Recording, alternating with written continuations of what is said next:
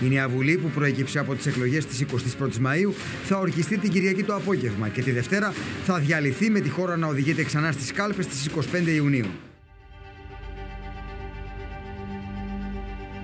Ακούτε το βήμα σήμερα. Είμαι η Μαριλένα Γεραντώνη και είναι 5η 25 Μαΐου.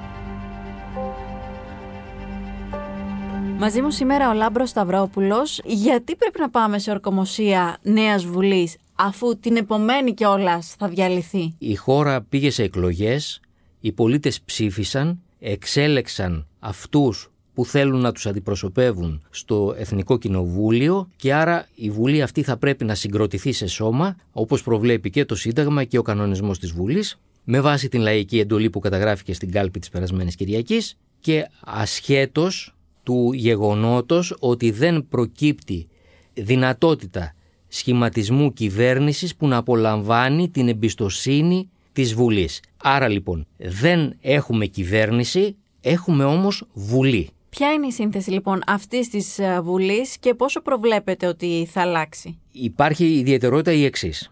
Οι εκλογές περασμένης Κυριακής έγιναν με το σύστημα της απλής αναλογικής. Οι εκλογές της 25η Ιουνίου θα γίνουν με ένα άλλο εκλογικό σύστημα.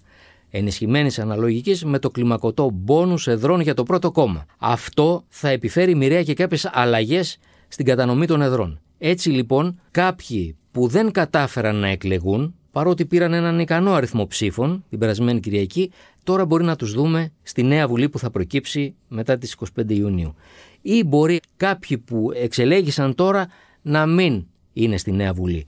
Είναι αυτά τα αξιοπερίεργα που συμβαίνουν με τις εναλλαγές των εδρών στα διάφορα εκλογικά συστήματα και το περιμένουμε με ενδιαφέρον και αυτοί που τους αφορά με ιδιαίτερη αγωνία είναι γεγονός. Νομίζω όμως ότι περισσότερο θα λειτουργήσει διορθωτικά. Δηλαδή είναι αρκετοί που είδαμε με έκπληξη ότι δεν εξελέγησαν. Νομίζω ότι σε αυτή τη φάση με το σύστημα της ενισχυμένης και το μπόνους και τα λοιπά θα δούμε κάποιες διορθώσεις εδρών κυρίως για το πρώτο κόμμα το οποίο καρπώνεται το μπόνους εδρών που παίρνει το οποίο είναι ένα δώρο ουσιαστικά για να μπορέσει πιο εύκολα να πλησιάσει την δυνατότητα να σχηματίσει αυτοδύναμη κυβέρνηση. Επιστρέφουμε σε 30 δευτερόλεπτα μετά από αυτό το μήνυμα. Το βήμα που εμπιστεύεσαι.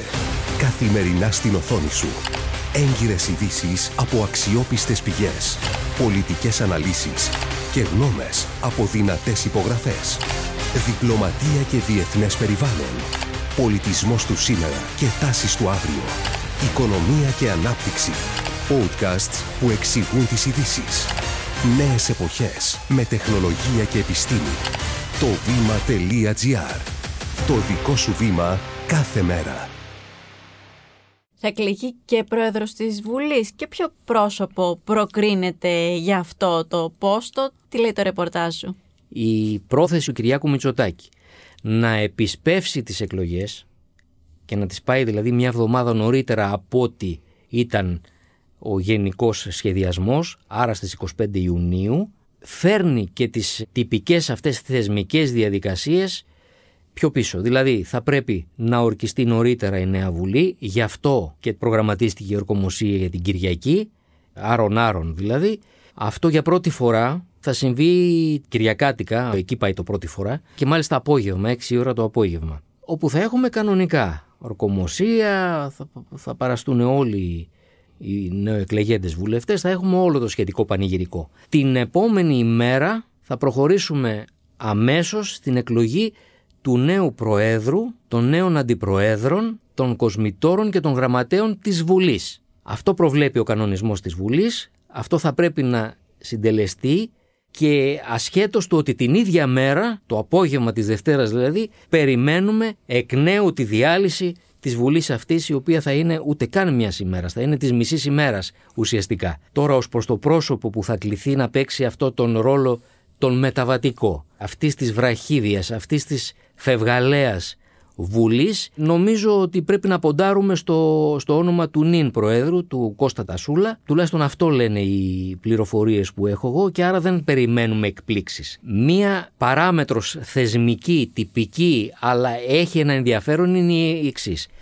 Αν συνασπιστεί η αντιπολίτευση, μπορεί να εκλέξει πρόεδρο Βουλής. Ακόμα και αν συνέβαινε αυτό και εκλεγόταν ένας άλλος πρόεδρος, ένα καινούριο πρόσωπο, έστω για αυτή τη μισή μέρα, θα μπορούσε μετά να απολαμβάνει εσαΐ, εφόρου ζωής δηλαδή, τα προνόμια που απολαμβάνει βάσει του σχετικού πλαισίου του κανονισμού της Βουλής ο εκάστοτε πρόεδρος της Βουλής.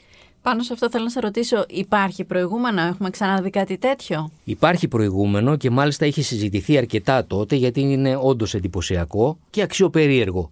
Είναι το 2012 όπου έχουμε διπλές εκλογές πάλι τότε ήταν Μάιο-Ιούνιο και στο μεταξύ είχαμε πάλι ορκομοσία της Βουλής που προέκυψε από τις εκλογές εκείνο του Μαΐου, εκλογή Προέδρου, είχε εκλεγεί ο Βύρον Πολύδωρας.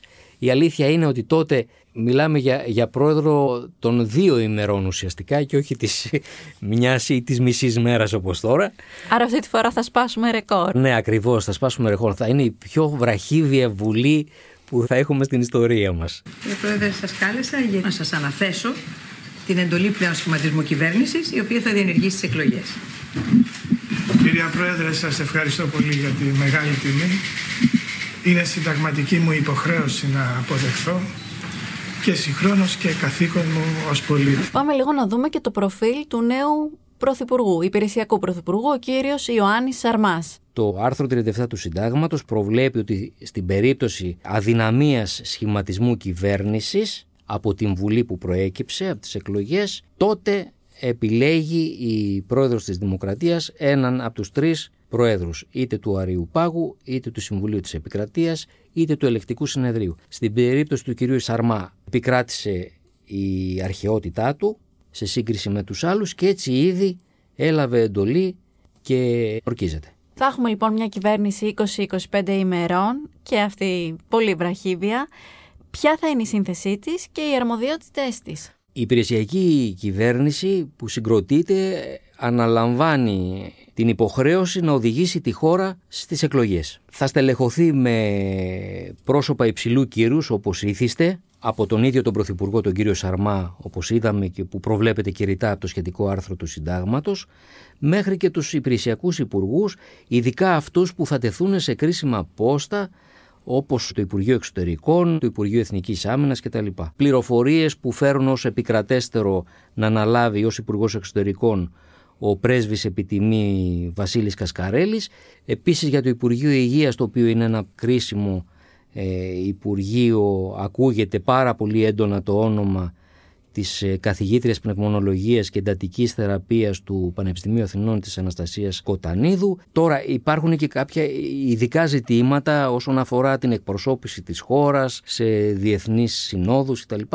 Αυτές γίνονται από τους καθήλυνα αρμόδιους υπουργούς και όλα προχωράνε κανονικά, χωρίς κανένα πρόβλημα όπως έχει δείξει και προηγούμενη εμπειρία, συγκεκριμένα η εμπειρία του 12 και μάλιστα σε πολύ κρίσιμες συνθήκες τότε για την χώρα, άρα δεν υφίσταται θέμα. Είναι απλώς αυτή η ιδιαίτερη φύση των καθηκόντων που αναλαμβάνει μια υπηρεσιακή κυβέρνηση. Λάμπρος, ευχαριστώ πολύ για αυτή τη συζήτηση. Και εγώ χάρηκα που τα είπαμε.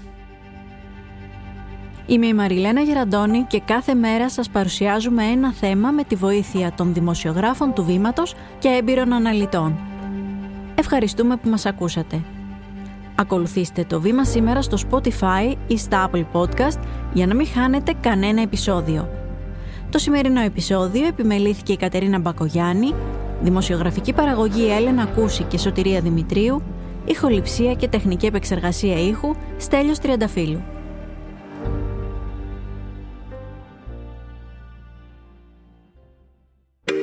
Το βήμα σήμερα. Εξηγούμε τις ειδήσεις.